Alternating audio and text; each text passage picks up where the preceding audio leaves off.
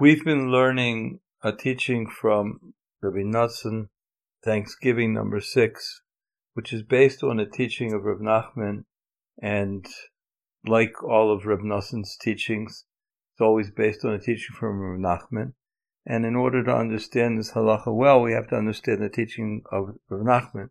He talks about how by performing mitzvahs with joy, so a person can literally unlock the sparks of holiness that have been swallowed up by the dark side.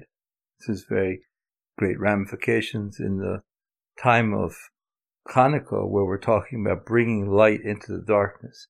And through the performance of mitzvahs with joy, then a person can begin a reaction that goes from the lowest sphere of Malchut all the way up to the highest sphere of Keter, where it kind of hits the top, which is like the crown, which the Rebbe calls like a curtain between him and the infinite light of Hashem.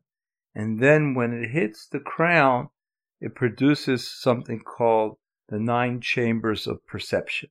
Now, this is a very, very Kabbalistic idea, but the first thing that Rav Nosson teaches us in this masterpiece of his, the laws of thanksgiving, is that don't say that this teaching is in heaven. This is only for big people who know Kabbalah, but rather that this teaching is pertinent to every single person. Now, even more than this, he goes on to say much more. He says, even the lowest of the lows, this is pertinent to.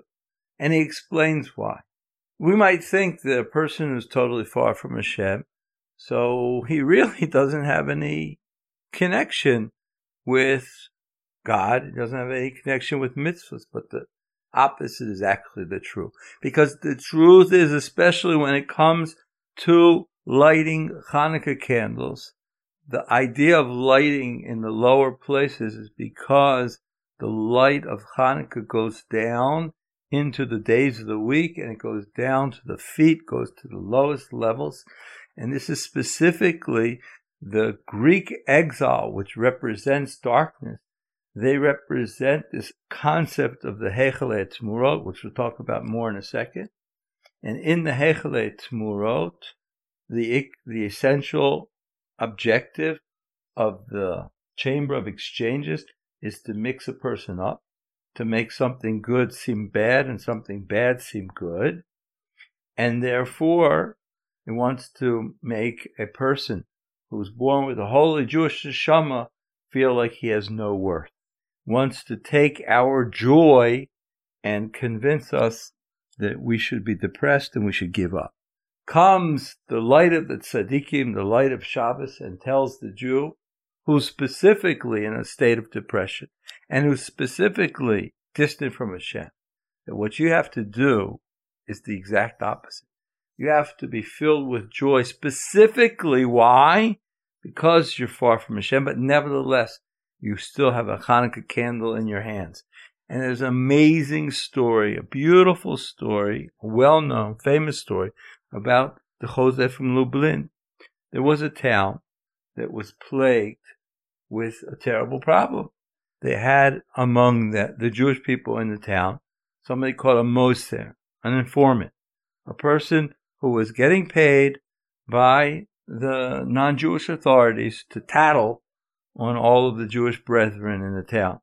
And according to the Jewish codes, this person is what you call the lowest of the lows. There's nobody lower than a person like this. And they came to the Chozeh from Lublin asking if he could tell them what to do with his soul because the Chozeh from Lublin, like his name, was a seer. He could see the, the source of this person's soul and he would tell them what to do with this person, whether it was permitted, according to Jewish law, to take care of him, you know, like the Jewish mafia here. So they went to the Chozeh from Lublin and they gave a kvittel, they gave a piece of paper with his name on it, and they got a very surprising result from this seer of of souls, the Joseph movement. He said this person's soul is shining in all the world. Oh man, that's crazy. What in the heck is going on? They couldn't understand what was happening.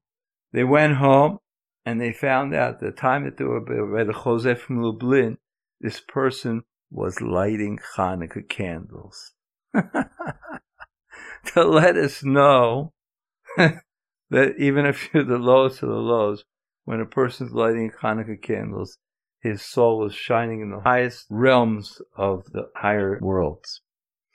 So we have to believe with perfect faith that no matter who you are, and even if you're the low of the lows, we have the potential to, through the performance of mitzvahs with joy. And how is that done? We say specifically because I'm far from Hashem. And nevertheless, I have the ability at this moment to connect, and that's the deep meaning of mitzvah, is the word connection in the moment, the present moment. And through this, a person can literally not only change his own life, but change all worlds at the same time.